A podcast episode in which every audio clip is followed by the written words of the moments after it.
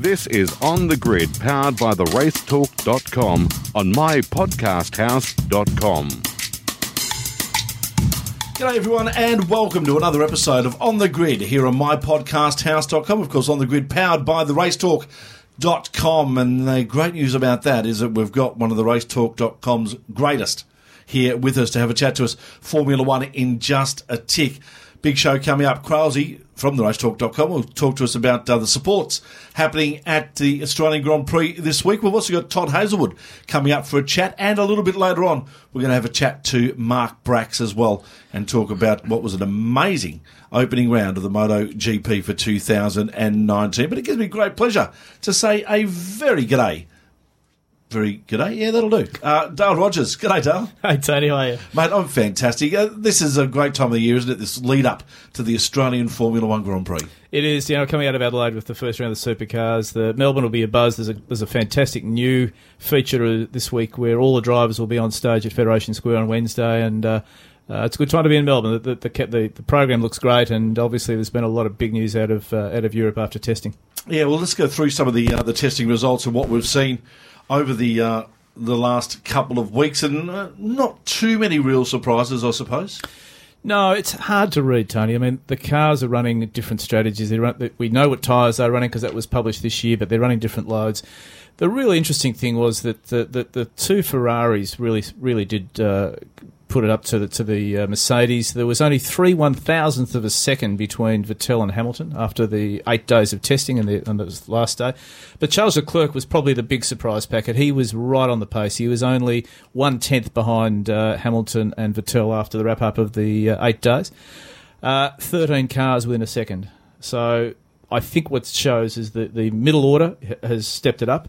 Uh, the new rules with the the new uh, front and rear wing don't appear to have, have really changed the, the, order. But some of the really interesting performances from the uh, the test season or the testing at the two four day uh, in Barcelona. Uh, Red Bull didn't really feature Tony. They they, yeah. they they weren't anywhere. But it appears from, from the information we've had from uh, Barcelona that they did a lot of long runs. So they were on. They weren't going for outright pace on one lap. So there's no doubt when you looked at their long run pace, they were right on it. Uh, McLaren uh, featured in a couple of uh, instances at the top of the top of the charts. Yeah.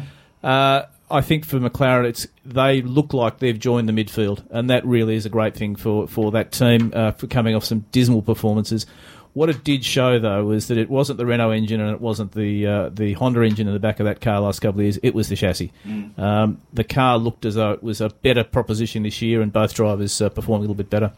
The Renault wasn't too bad. A lot of a lot of been spoken about uh, Daniel Ricciardo and his chances. We did see Nico Hulkenberg do pretty well in testing. Yeah, I think the Renault looked uh, looked pretty sharp. Interestingly, it, it, it was showing of sort of that rake that the, we're used to seeing on the Red Bulls. It's got a, it had quite a severe rake. In fact, the front wing hitting the ground on a number of occasions. Uh, I think they'll be pretty happy. I, I, think legitimately they are the fourth team. If they close the gap to Red Bull, yeah, you'd hope so. And if Red Bull closed the gap to Ferrari and uh, Mercedes, yes, you'd hope that as well. So I think legitimately the fourth team. And I, think Daniel's got to go into the season uh, with, uh, and with Hulkenberg saying that they've got a chance for some podiums here. I don't think they're, they're that, that far off it. And I think probably for the very first time, uh, even Toro Rosso is flying a flag to say we are generally the fourth team. Oh, I think they were quite impressive through testing. Yeah, they were, and I think if you look at the Red Bull strategy overall between the two teams, what a stroke of genius! You know, they had that Honda engine in that car last year. The Red Bull guys were all over it. They knew about the packaging. We know Newey packages cars very tightly, so he was able to work with the Honda engineers with the Honda the way they were going to work for 12 months before they had to drop a Honda engine in the back of that Red Bull. So I think that the two teams with the Hondas this year, if the reliability is there, will both show up pretty well. And that's been the biggest problem with the Honda, hasn't it? Reliability. Without doubt, it has been. But uh, you know, look, they've all run some some incredible numbers in testing. It's uh, uh, some of the, the, numbers and the laps that they've actually run is is, is extraordinary. Some of the uh, over. 2,790 laps for Ferrari, 2,300 for Mercedes, the Renaults. So they've, they've run really, really long distances. The only team that didn't actually get anywhere near it on, on the scale, unfortunately, was Williams. Uh, late to testing, missed a couple of days of the first four days. Uh, and they are so far off the mark. Uh, George Russell, who's a great young talent uh, from uh, from Formula Two, uh, as is Lando Norris now with with McLaren, but you know he was nearly a second behind the, the, the slowest, which was the Racing Point car of Perez. But but the returning Robert Kubica was almost another second behind that. So they are a mile behind, unfortunately. We'll talk a little bit later on with Krause in regards to supercars and, and the closing of the gap between the haves and the have-nots in supercars. It seems to be though that there's a, a massive widening of the gap between the haves and have-nots in F1. Well, I think that's true, but it's the midfield, I think, where we're going to see the action this year because the other team that did particularly well in testing was Haas, uh, and they performed very well last year as well. They've got a fer- full Ferrari alliance. A lot of people say, uh, like the Red Bull and the Toro Rosso, there's a lot of Ferrari in that car. Uh, they've got all the current 2019 specs in the car. They went particularly well as well. So you've got Haas, you've got the other team we haven't mentioned yet is Alfa Romeo, which is the rebranded Sauber. They were also pretty strong, and they've got a you know with Kimi on board there, they've got a great lineup. Uh, you throw McLaren into that, possibly in the midfield. Uh, Renault clearly in the midfield. You've got f- sort of from from the- the fourth team to the to the eighth team all really on it, and I think that it, it you know if Mercedes and and Ferrari run off to the distance, which we think they probably will, the the next battle down could provide some of the best racing we've seen for many years. They are very very close. Saw a team called Racing Point. I think Sergio Perez is racing. Is that the old Force India? It is, yes, in its new incarnation, and uh, you know, uh, Lance Stroll's dad just went out and bought it. Uh, cleverly, uh, uh, Perez put the team in administration last year, not because he wanted to get the money back. It's it's really because he was engineered to put it in administration so Stroll could buy it out Yeah. without sacking everybody. So it was a it was a, a corporate play. Uh, Stroll's got a team that he can place his son in. Uh, you know, time will tell whether that's going to be the right recipe. But uh, look, the cars again, it's strong. They've built great chassis the last couple of years, and I think that, again they'll be in the in the in the mix as well. So that midfield, I think, is where our where our entertainment's going to be. But don't discount this Ferrari Mercedes battle. Uh, there's no doubt that uh, Hamilton was saying that he thinks the car is better than theirs at this stage of the, year. It's all gamesmanship, of course. Uh, Ferrari is saying under their new management uh, that, that they're you know taking it cautiously, but the cars were quick and they were they were very reliable. They did you know both of them had some some issues. Uh, Vettel had a big off at, uh, on, at at Barcelona as well, but there's no doubt that I think the, the the closeness of those two teams, given that Ferrari probably threw it away last year, they should come out very strong.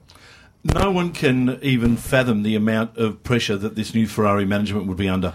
No, extraordinary. Uh, Mattia Binotto took over. Uh, uh, uh, was uh, said uh, farewell, and I think correctly. He was he was very harsh with the media. It was very hard to get information out of him.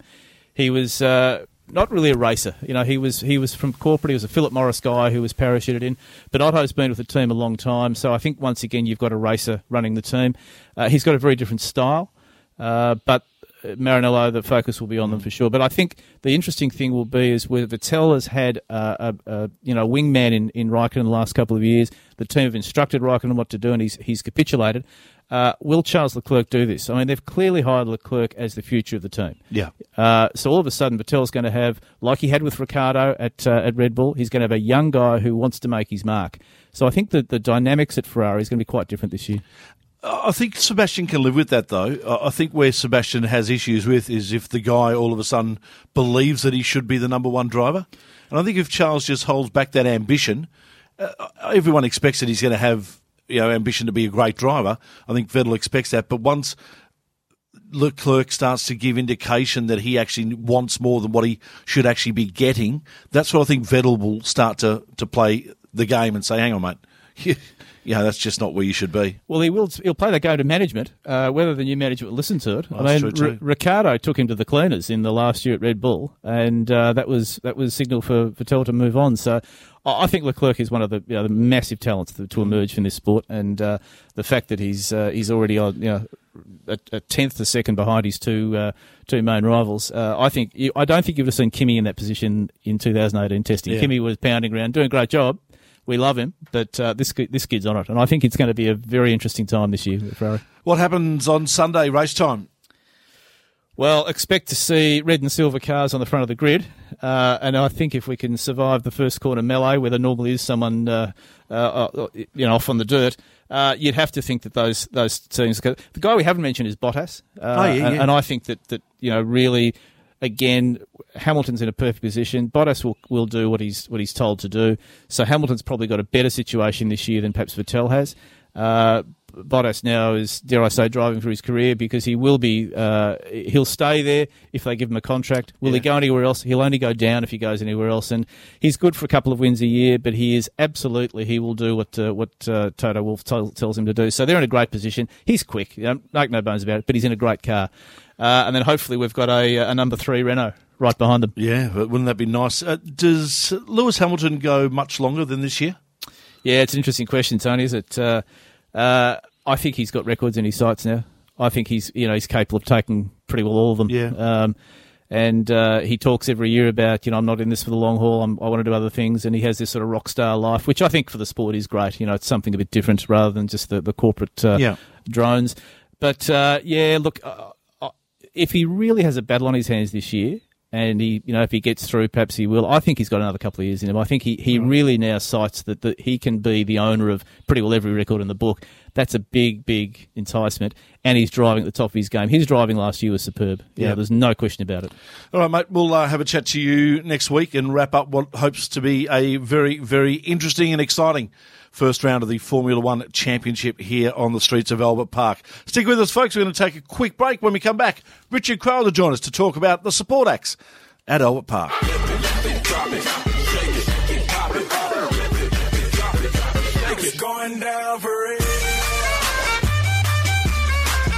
And Richard Craill joins us on the line. G'day, Crowsey. Hello, boys. How are you?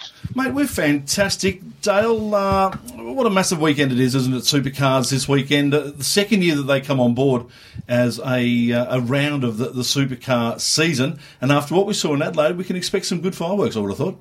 I think it's made all the difference, Tony, that uh, it is a championship round. It's uh, it's no longer just uh, driving around and doing a bit of testing. Last year's racing was very good. Uh, the format's great. The Saturday night race, particularly, uh, although it's probably not going to be pissing down rain. It's uh, it's it's really it's a great great night out.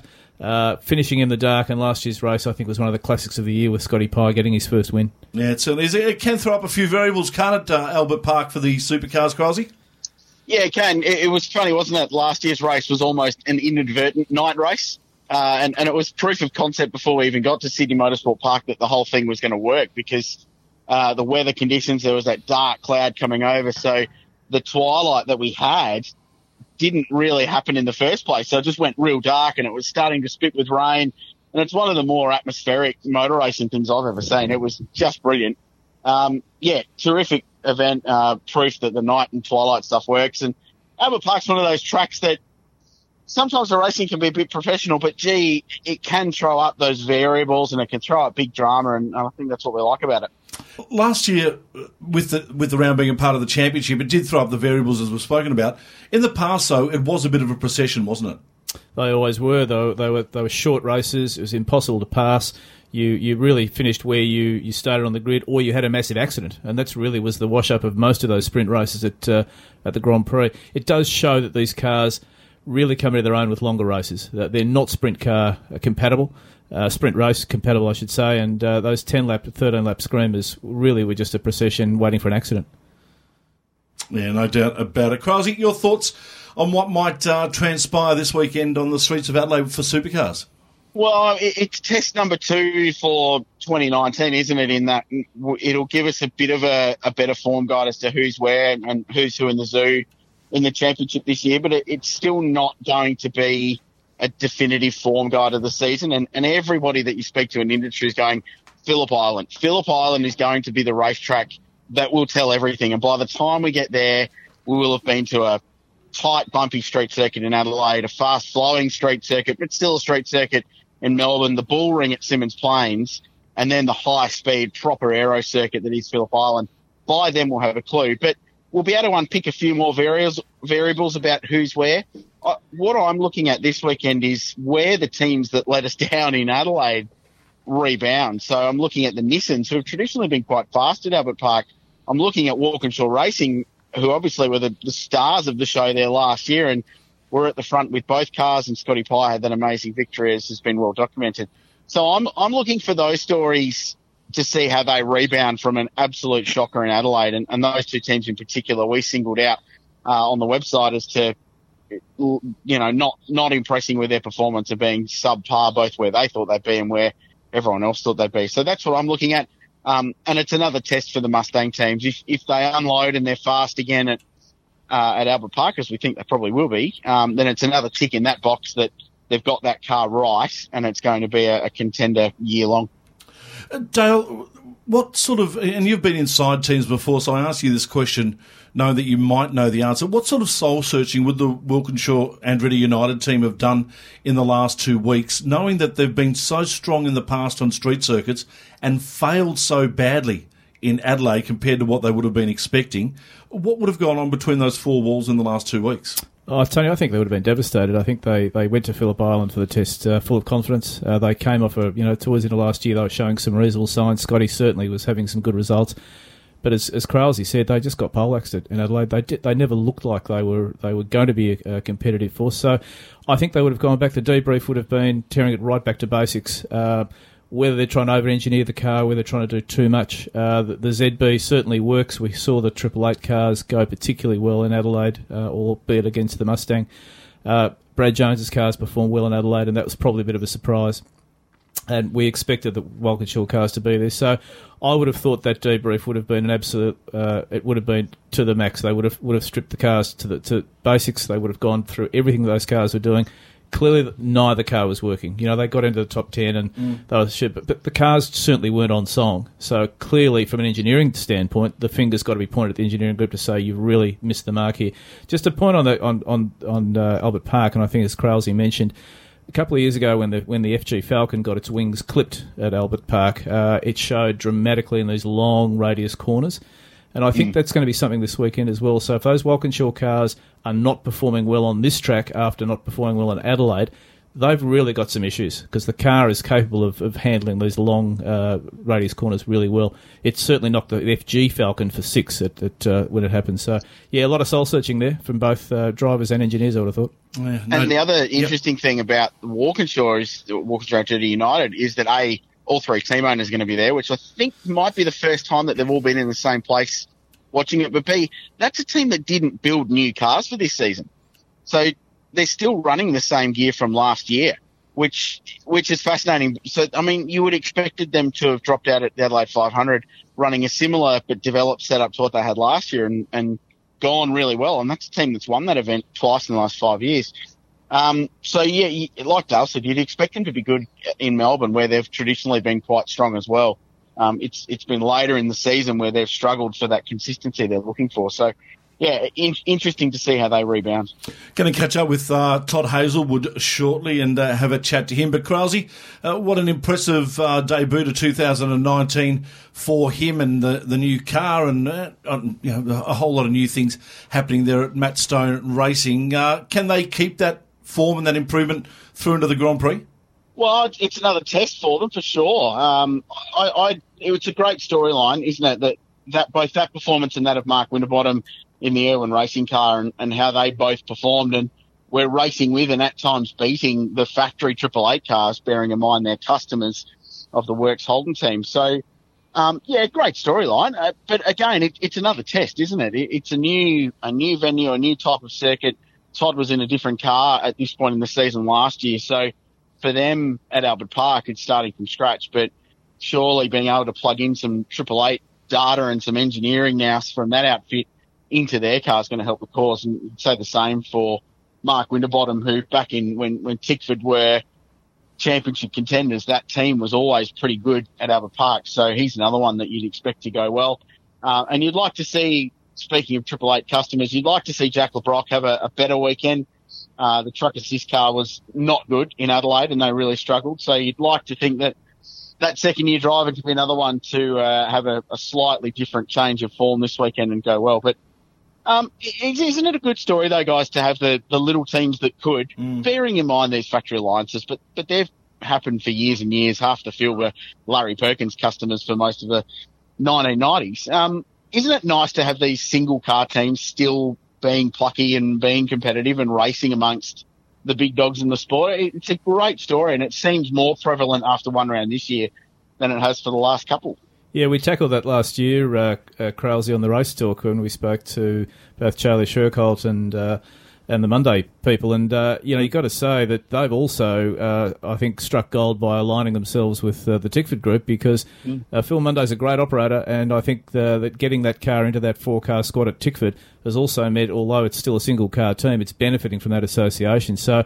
You know, th- these guys are really starting to punch above their weights, but it does show, I think, with stability of rules over a period of time, the access to these uh, these cars, which are effectively factory cars, that it does level the grid up. And we're still seeing this, you know, qualifying. You, make one little mistake, you miss an apex, and you've dropped six spots. So, uh, you know, for for these guys, if they if they fettle the equipment well, if they uh, some teams have always been very good on the on the factory settings and gone with Triple Eight or gone with Tickford uh, gear, and don't try and over engineer the car, they can perform particularly well. Yeah, there's no doubt about that. The question that I want to ask both of you, and it's something that has been bugging me since Adelaide, and it's the alliance now between Jamie Whincup and Mark Winterbottom. Do we seriously think that after all the bitterness that has been those two in the past 10 to 12 years or so, or even longer, they've been racing each other since they were kids, do we seriously believe that that's all been pushed aside and Jamie Whincup's going to allow his data to help improve Mark Winterbottom and Mark Winterbottom's going to allow his data to help Jamie Whincup? I just can't see that working. Well, yeah, I, I, I see what you're saying, but And even starters, Ja- I don't- Jamie pointed even to that to an extent with a little hint of sarcasm in the press conference on uh, on was it Saturday? I think it was. Uh, Saturday. No, it was it was, it was Sunday. I think Sunday, he said, okay. "You're looking at you're looking at Frosty's data," and he was like, Yeah. "Yeah, yeah, it's it's interesting. He's going to be a good He's driver, that bloke. He's, he's a good driver, yeah. um, well, I, I don't think it's a case of Jamie not liking or wanting Frosty to have his data. I think it's that Frosty's team's paid paid Roland to have access to the data, and there's not much Jamie can do about it. Um, you know, look, yeah. You know, for me, that, that rivalry, though it had good moments, was it, it never exploded, did it? It it never blew up into Brock v Moffat or Brock v Johnson or that great tribal stuff that we had, and maybe that's just a sign of the times in the way people follow the motor racing now. But Oh, there was one time, Carlsy, and it was at Sandown, and they were having pictures done. It was when both Whincup and Winterbottom were in line for the championship. And they wanted Yeah. a picture. They wanted to get a picture of the two of them together with the trophy. And neither Whincup or Winterbottom would allow that. They said you will have to take photos of us separately because we're not standing next to each other. yeah, but how much of that just was game playing in the thick of a Oh. championship battle? Yeah, Does, does yeah. Jamie does Jamie Whincup, old seven times, does he seriously think that a single car team, even with good machinery and all the data, does he seriously think that they're going to be week in week out contenders to the powerhouse that is Triple Eight? I don't reckon he does. I think he respects them, and I think he respects Mark Winterbottom immensely because that's that's Jamie Whincup. You know, I, I, don't, I don't think he's overly concerned. you know, it's funny that you that this conversation because uh, oftentimes when drivers uh, uh, take data and start setting their car up according to the, what the data is telling them, uh, they get completely lost. And there's been many a driver who's, uh, who's who's who's said to the engineer, "For God's sake, can we just get rid of the data we're getting from Tickford or from Walkinshaw or wherever it is? Can we go our own way?" And bingo, all of a sudden that that, that driver starts to perform. So it's great information, and uh, you know I think Roland's pretty happy to, to sell some of it, not all of it. Yeah. Uh, but uh, it, it is good rivalry, and it's and it makes for good stuff. But it's great that the one car teams are are, uh, are uh, able to access it and able to benefit from it. uh, benefit how much we'll uh, find out over the next few rounds. Uh, So, in regards to this uh, racing, Kralsey, a, a tip for the week ahead? Oh no, no, I don't have one. It's No? too hard. Um, no, well, look, I, I, I would. It- It's impossible to put your money against Scott McLaughlin, and but there's no point putting money on him because his odds are so short. Yeah. Um, and and what we saw in Adelaide was just the work of a driver at the peak of his power, a team that has such a good inherent understanding of their car and has unlocked more in their car since last year, body shape or not. They're, they're, they've got a brand that's back in the game and they've got a new body shape that is aerodynamically better than last year's car, and no one's going to argue with you on that. So, I mean, it's it's hard to back him against him. That's the obvious choice. Uh, but if I had to go out on a limb, I, I would say that I would like to see Will Davison somewhere in and about the podium because, as Dale touched on, it was just great to see 23 Red, which is now technically the fourth fourth Tickford racing car. Um, it was so good to see them in the mix at Adelaide, and, and we, we talked about Hazelwood and uh, and Winterbottom, but but they deserve as as much kudos as well, and that Milwaukee Ford was fast. So maybe maybe a, a Will Davo podium could be my prediction for the weekend. I think the other prediction is we see Triple Eight slam home a race win or two just to get their account up and rolling. I, I can't see them finishing third too many times this season. Before we let you go, mate, uh, Porsche Carrera Cup, uh, Porsche Pace Carrera Cup, of course, uh, running around the streets of Adelaide again, I think in its 15th year uh, at the Australian Grand Prix. Uh, going to be another ripper of a weekend, I would have thought, for those cars as well. Yeah, it always is, and it's the same deal there in that we don't have a clear championship picture yet with what happened in Adelaide, and it was a great weekend, and Nick McBride uh, dominated the field, but as we saw last year, in the, the category is so competitive that if you have one good weekend, your next one might be utterly terrible, and you find yourself on the back foot. So for Nick, championship leader, home event, he's been really quick there before and has a lot of miles at that venue, probably more than just about anyone else in the pro field in Carrera Cup. So I, I'm looking for Nick to continue his good run of form. Um, but I'm looking for the juniors. I'm looking for Thomas Maxwell. I'm looking for Cooper Murray, the young guns. I feel like it's the kind of track that's going to suit these kids. Um, wide open expanses compared to Adelaide. They'll have a little bit more bravado now. They've got a weekend under their belt. Uh, and I I think they're going to mix it up. So uh, as always, it's a hugely competitive championship. Great fun to watch and to call and, um, a, a wide open round that, that will have absolutely We'll, we'll be having the same discussion next week. That, Yeah. who do we think's going to win Carrera Cup? And you know, I've got no idea because there's half a dozen of them that could do it. So, yeah, good series. And the other supports, there's plenty of others there, but GT Racing as well. Formula 4s are there. They're going to have a field of around about 18 since they've handed out about 10 free rides uh, to people. So it'd be great to see a, a big field of Formula 4s hitting the track at Albert Park as well. Krause, thank you very much for your time, mate. Really do appreciate it as always. Catch you at the track on Thursday. Thanks, boys. And as always, keep in mind, hot or not, power rankings post Albert Park. We want people's feedback, opinion. We want their ratings. Hit us up on social media at the Race Talk or any of us on uh, our personal accounts. What do you think was good out of Melbourne? Uh, what do you think wasn't good? Let us know after the race weekend, and if it makes the column, we'll flick you a hat or a t-shirt or something like that. I've got a feeling that this is going to be a good one this week because we're going to have such an array of things, especially with Formula One there as well. It's going to be a Dude, I. I reckon there's going to be a lot of not. I'm just throwing it out there. Does Daniel Do you think- can we say Daniel Ricciardo not straight away? No, Do no, I think he'll, No? he'll be in the No, hot column. okay, all Uh, he's in the right column. I, t- I tell you, I'll put my bet on not now. Williams. Uh, yeah, I, Very I don't even I think they make the column. Yeah. Yeah, I, How's that? I don't know. All right, buddy. I don't know. Catch you during the week. Thanks, boys. See you, Melbourne. Richard Craill joining us here on the grid.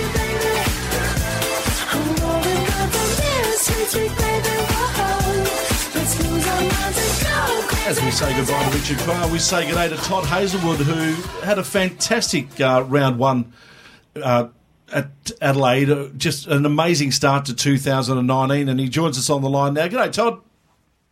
Oh, hey mate, how are you? Thanks Oh. for having me on the show. No, thank you for coming on. Uh, and we should congratulate you straight off the top for being uh, picked the People's Choice Drive of the Round. I think for Adelaide, according to the Supercars website, mate. It was uh, it was just one of those weekends where just everything went right for you, and you must have left the track with a massive smile. Yeah, look, it was a, probably more of a relief more than anything for the team and I. And uh, you know, as, as everyone does, we put a hell of a lot of effort in behind the scenes in the lead up to the season, and for it all to come together, for all the car out of the truck and be on the money was uh, yeah, really pleasant uh, surprise for everyone. And yeah, can't wait for more coming into the rest of the year now. Todd, let's just go back a little bit. Uh, the 2018 season, you embarked on what looked like a, a, great program with the DJR Team Penske Ford, albeit that it was it was the car. We understand that. Big change mid-year, and then you got into the ZB uh, at the end of last year for a test. Just take us through the sort of the roller coaster you went on in 2018.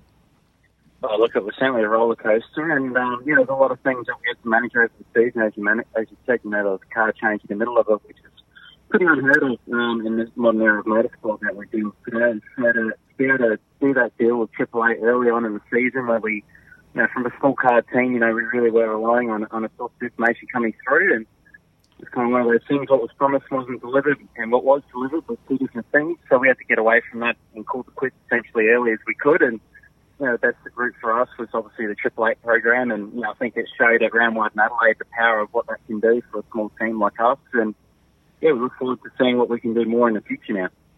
Todd, we spoke to you a couple of times throughout 2018, and you're always extremely honest and upfront and saying that it's always been a two-year deal for you. You know, don't judge me on this first year. We have a look at what happens next year. When we were saying that, when you were saying that to us, were you aware of what was going to happen uh, gear-wise for you 2019? Were you aware that you were going to have such a major change to your car and your ability to actually compete? Look, it's you always never know what sort of uh, level of competition you're going to be getting. I suppose what sort of capability you're going to be signing up for. But um, certainly on paper, we knew that there was certainly potential to, to do something really good, and that was the whole motive about swapping over earlier. You know, halfway through last year was you know we had to prove to Triple Eight that we could. Um, I suppose show some commitment towards them, and part of that was signing up for Holden straight away. And then knowing that there was going to be a ZB Commodore in our fleet come 2019, part of that, that handover deal. So, yeah, look, we, you know, we were pretty adamant that that was the direction that we had to take. And we did our homework over the off season and we had a couple of test days in the car before round one, which certainly helped. And, yeah, I think, uh, you know, what we proved to Adelaide is certainly a small glimpse of what can, what can be achieved with this new program. Todd, uh, Matt Stone's obviously had success right through the, the Super 2 series and uh, has built a great little team around him. But with this new package you have from Triple Eight, has your processes and things changed now? You're, you're obviously getting a full customer program from Triple Eight, or is it is that just an overlay on your program, or has the approach actually changed at track? Look, the, the approach hasn't really changed too much for us. I think the biggest thing, you know, working with my engineer, Wes McDougall and I, is that we have another I suppose, tool in, in the toolbox that we can use, and that is the technical partnership that we have with Triple Eight now. And you know, for me as a driver, it's fantastic to be able to overlay myself against two, arguably two of the best guys in the game, and you know, obviously having the, the constant updated engineering package uh, throughout the season is only going to help us like a small team. So we, you know, we don't have the capability at Max Same be out, you know, we don't have multiple engineers to be able to study these things and develop parts and and all the other aspects that go along with it. So, you know, that's the whole idea of the, the alliance there, which will, uh, you know, no doubt help us more as the year goes on and on. Moving on from Adelaide, of course, as you said, it is a, a massive year ahead, and we head off to the Australian Grand Prix this weekend. Uh, confidence levels going onto the streets of Adelaide, onto the streets of Melbourne. Oh, look, you always got to have your expectations in check. You know, this championship at the moment is so competitive, and you can't afford to blink because you can be uh, you can go from zero to zero pretty quick. So you know, for us, we just kind of keep our feet firmly on the ground. Um, obviously, build on what we learned at Adelaide. You know, for us at Adelaide, we learned a lot. You know, that was probably the best thing about it is that we made a lot of um, a lot of steps forward as the weekend went on, and we only kept improving. Uh, and by Sunday, we had really good pace. So you know, for us, Melbourne Grand Prix it's a fast flowing circuit.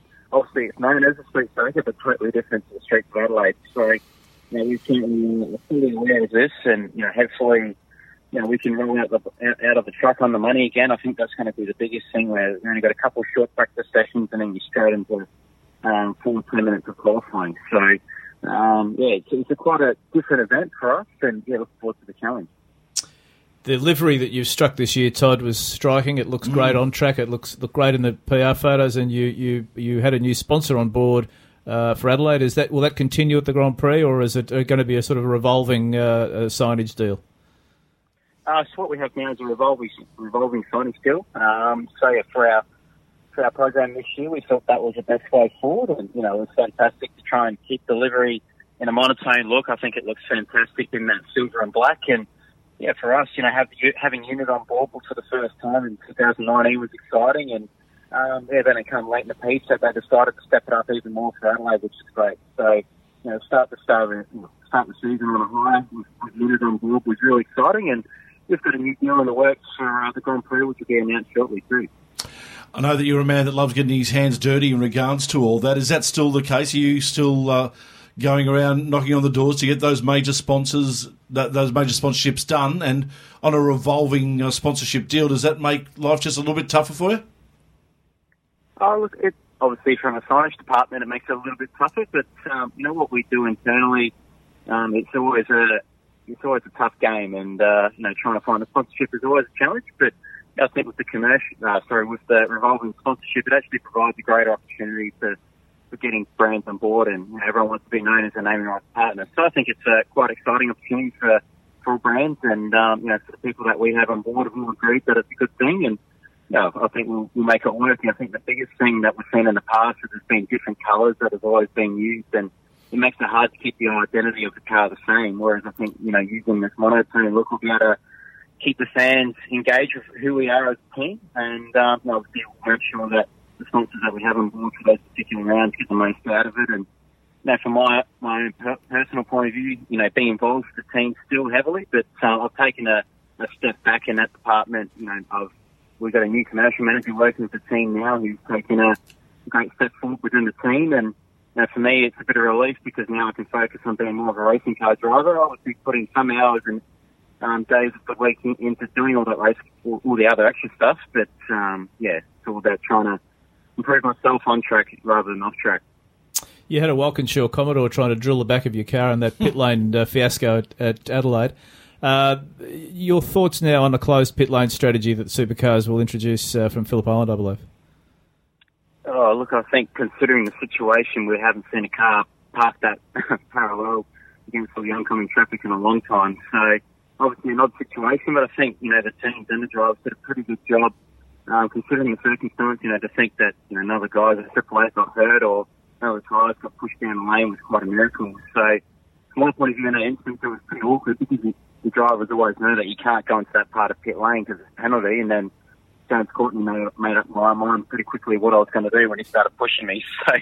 So, um, yeah, it's one of those things. And uh, I think you know, having the putting on the safety car is a great thing with strategy. It mixes the race up and it keeps fans on the edge of their seat. So, you know, hopefully we don't lose too much of the element. And obviously, we'll, it's only a trial, so we'll see what happens. All right, Todd. Well, we wish you all the best, mate. Thank you so much for your time today. Uh, congratulations on the start for 2019 at Adelaide, and may that continue throughout the remainder of the season for you. Thank you, gents. I appreciate your support, and yeah, looking forward to seeing what we can achieve at the Grand Prix this weekend. Todd Hazel joining us here on the grid. This is On the Grid on mypodcasthouse.com. All right, time to talk everything two wheels, and we do that with our mate Mark Bracks, who joins us on the line. G'day, Braxy. G'day, mate. How are you? Uh, I'm fantastic, and I'll tell you what, my heart's only just recovering from what were two of the best finishes in a motorbike race I've seen for a while. Uh, let's talk about the MotoGP first up before we get into Remy Gardner and, and that fantastic finish in Moto 2. But, gee whiz, I tell you what, Dovizioso is really starting to stamp some sort of authority now as being a guy that is here and is going to make a lot of waves against some other big names. And those other big names, of course, are, are Marquez and Rossi and Lorenzo. But Dovizioso, I think, really from last year, put his hand up and said, I'm going to make a, a fist of this. And this year it looks like he's actually taken it by the horns and is running with it. Yeah, well, we've taken in the last couple of years uh, the Marc Marquez, and they've had some epic battles in the last couple of years. As like you said, Tone, um, he's really got the grips with this Ducati. Uh, he's at home. He's an Italian in an Italian team. He's got an Italian with him now in Petrucci, who's uh, pretty not too shabby himself when it comes to being able to punt a motorcycle around. He ended up um, sixth on the weekend uh, last night or this morning. But yeah, the uh, and he's got a team around him. They're all forever uh, pushing the envelope of development. As we've seen every time they come out on track, they seem to have some other gizmo attached to the bike. And uh, it went actually went to the stewards' room after the race because uh, a number of teams, basically all bar Yamaha, protested the uh, Ducati because it had another duct or what would just spoiler duct or whatever um, uh, surrounding the rear wheel or the rear tyre, which uh, people were thinking that it was supposed to offer extra cooling for the tyre to keep it cool after all the torturous temperatures they get to. But fortunately for the sport, it's been kicked out. And, you know, whatever they've done, they've done it within the rules. And that's what engineers are there for, aren't they? They give them a rule book and say, well, see what you can exploit out of this. And Ducati have done it. They had a wheelie control put onto the bike, which had everybody else guessing. But uh, Dovizioso uh, led for most of the race and kept, basically won in the slowest possible time because they slowed the, the race down. Um, and I'm talking about a second a lap. But these guys, a second a lap is um, daylight sort of thing. So um, Dovizioso led it remarkably well, made only one little error about the second last lap. Yeah. We ran it a bit wide. but Which he did last like year too, didn't he, Braxy?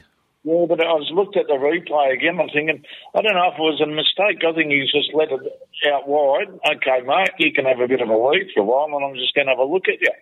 I know I can get you back on the straight anytime I want to with the power of the Ducati. Um, you know, evidently now they're putting out 290 horsepower, these things. Um, it's just mind-boggling. They're Yeah. approaching speeds as well, over 350 kilometres an hour down the straight from Dovizioso. And Marquez, they had another, it was almost a carbon copy to the final lap last year Yeah. where um, Marquez hooked in and went a bit wide, and Dovizioso managed to run the drag of the line. And in the last four years, I think uh, Dovizioso has been on the podium um, every time. He's versus his older Katana last few years with the second, which I suppose the car does suit the Ducati because it's got that long kilometre straight, but you've still got to join the straight up from one end to the other. And um, that was proven that uh, Alex Rins on the team at Suzuki Ecstar machine, he was right up there uh, for the majority of the race, and it was probably um, embarrassment for him about the way he got hosed on the straights by the other guys. Yeah. But at least Suzuki know where they really sit now in the, in the pecking order. And his teammate, uh, Joan Mir, wasn't far behind either. He was right up there for a while before he faded back to eighth. Um, but arguably the ride of the race, I suppose, for the uh, aficionados and, uh, would be Valentino Rossi after starting 14th on the grid Amazing. um, proving that he is a Sunday rider um, and in the best way. He's not just a Sunday driver sort of thing. He's uh, struggled during the practice sessions and the qualifying, didn't even make Q2. Had to stop that. He was that, that far back. The uh, had to go into Q1. He didn't.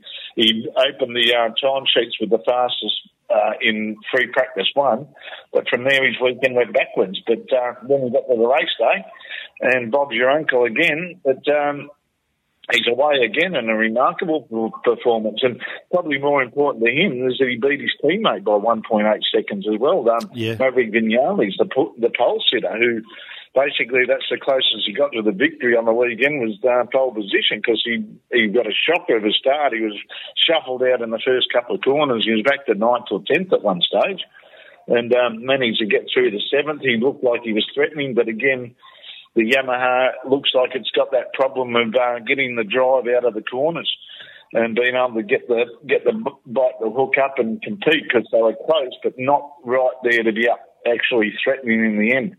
Um, Valentino Rossi only 0.6 of a second off, but that's still about seven or eight bike lengths, and yet. Um, also, the closest top 15 in the history of the sport, with the top 15, well, top 16 covered by 16 seconds. It's amazing. So, yeah, remarkable. And uh, whatever Dorna have done, and we know without going into all the nitty gritty about you know the ECUs and everything, they've certainly uh, got a spectacle that is arguably the best uh, motorsport world championship to watch. Thought another great ride was uh, Cal Crutchlow's. It was his first ride since Phillip Island, since, of course, he went to hospital after that uh, shocking crash last year. And uh, I was interesting to read that he said he couldn't feel his bum for 15 laps because someone got him with a, uh, a foot peg. Yeah, well, that'd be uh, understandable because there was some close proximity racing, and the, lean angles they get on these ones uh, these days, and uh, the way they lean into each other, yeah, it's quite. Uh, and in that close uh, first couple of laps, I'm surprised he didn't get hit by a wayward um, seat pad that um, Oh, Jack Miller had ejected from his bike after uh, a pretty good start for Jack. He qualified on um, fourth position uh, leading way in the second row of the grid. Uh, got off to a fine start, mind you. But uh, after about the second lap, he um, sat up and looked around and everything. And obviously, someone didn't let the glue set, or they uh, mistook the uh, adhesive for a bit of um, a bit of um, grease or something. Because uh, shocking. the um, start of the third lap, I think it was, he's uh, ripped the seat from underneath him and turfed it. But um, it's amazing he didn't hit anybody. And at that speed, they're uh, circulating that. If, even if it was a bit of foam, it'd uh, give you a bit of a surge. I'm actually surprised he wasn't cautioned or at least sanctioned by uh, by the stewards for doing that because it, it, it was an unsafe thing to do. Yeah, and I suppose. Well, we don't know. He might have been. Uh, they might have gone and had a word with him afterwards or whatever, but hasn't been made public. But yeah, you don't want to be doing things like that. But in defence of Jack, it's in the heat of the moment. You you know, you're panicking, and then oh, I've got to get rid of that thing and just flick it off before it sends me off the bike. And he had to retire with ten laps to go because he had to change his riding style and uh, shag the front tyre instead of the rear, and he had no grip. He was sliding all over the place, so I had to had to uh, retire. But speaking of um, getting flustered. Um, Fabio Quartararo, the uh, new kid on the block, fresh from the Moto. Oh, that was a great Moto ride. two. Yeah, um, well, he surprised everybody by being the second, uh, well, second Yamaha on the grid behind uh, his satellite teammate Vinales, the new look team of uh, these guys, uh, the Petronas Yamaha SRT team. Um, great. He was in fifth position on the grid and stalled it before the warm up lap. So the young, I think he's 21 or 22, um, distraught, pushed it off the grid. They got it started, but because it was pushed off the grid, he had to start from pit lane. So all that good work in uh, qualifying and going down the tube, but he managed to get back into uh, a halfway decent position, 16th, considering that uh, and only 17 seconds behind the leaders. So he did a pretty good effort with um, and uh, at times putting him fastest up of the race. Uh, but he was the fastest up of the race at uh, on lap three when he had a clear track in front of him in the middle and he had the uh, probably had a bit of a fire in the belly Yeah. to try and catch up with everybody. But mate, there's going to be, there's so many stories that we could be talking about this week in Quebec. We could be talking here for weeks. Well, one more story that I want to have a chat to you about from the race before we look at the Moto 2 was uh, Jorge Lorenzo. I can't get used to seeing his name down the timesheets as far as we were. Well, he had a he had a big one in uh, free practice three. Yeah, he did, on, didn't he? Um, he did on the first on the outlet, uh, and his teammate um, uh, Marquez did the same thing a couple of laps later. But Marquez was probably a bit of a fault of his own, or and or the wind pushing him off the track, and the uh, uh, the Astro turf on the outside of the um, curves caught him out. But Lorenzo's coming out through one of the first left-handers on the course.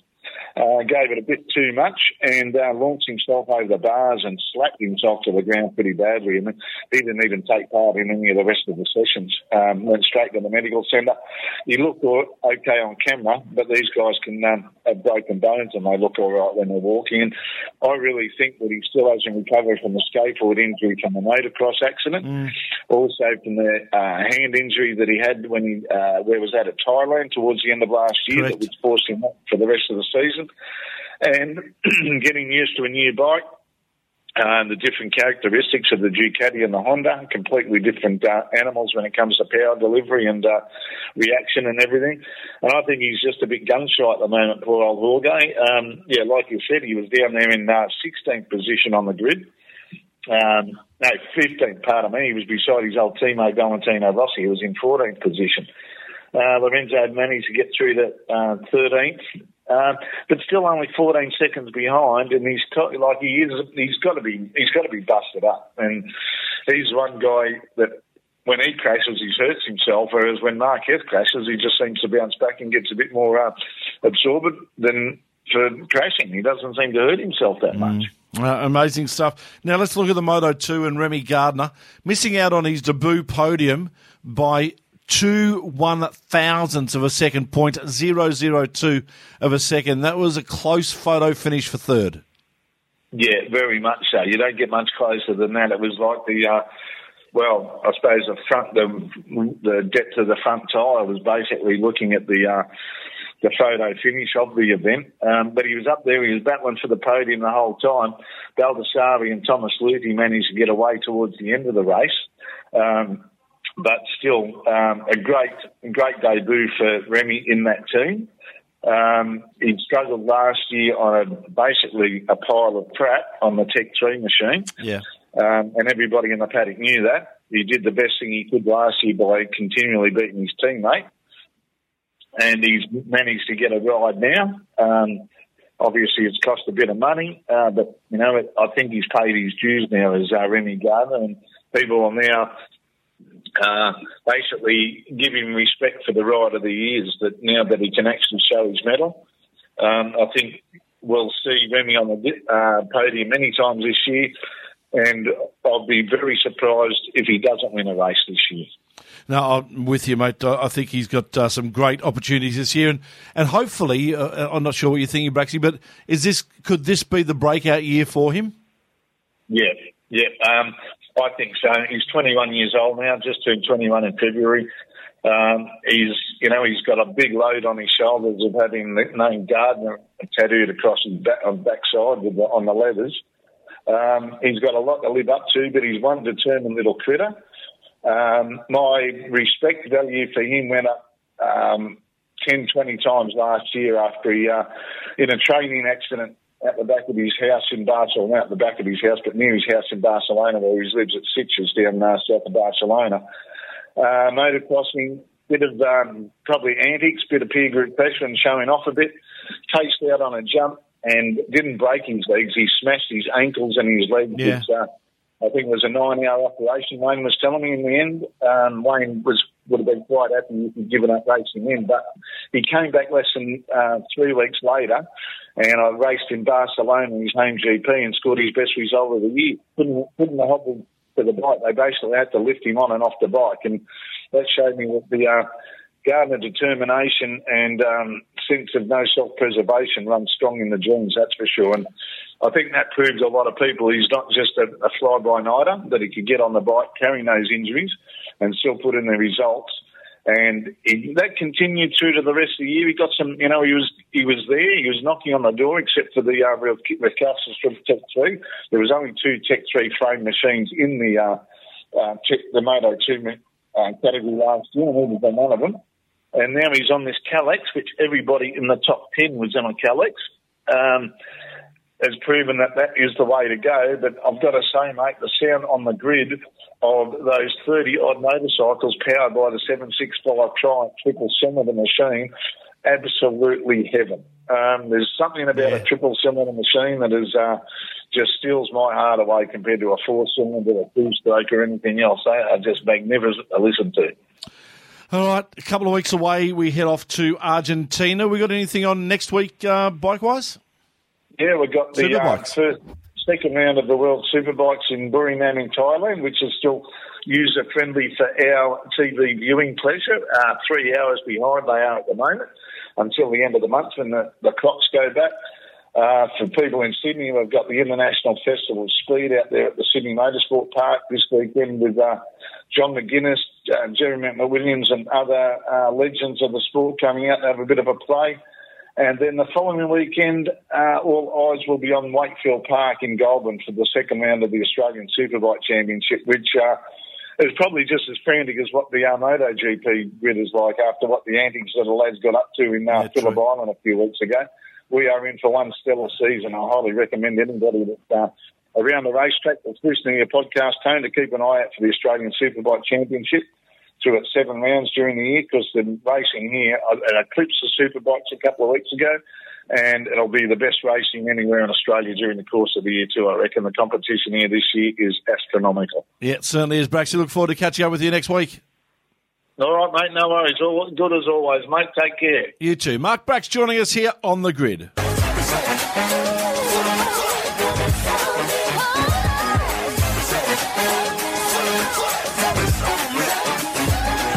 That wraps up another episode of On the Grid, powered by the racetalk.com here on mypodcasthouse.com. We look forward to catching you again next week with a full wrap of what happened at Albert Park and the F1 Grand Prix.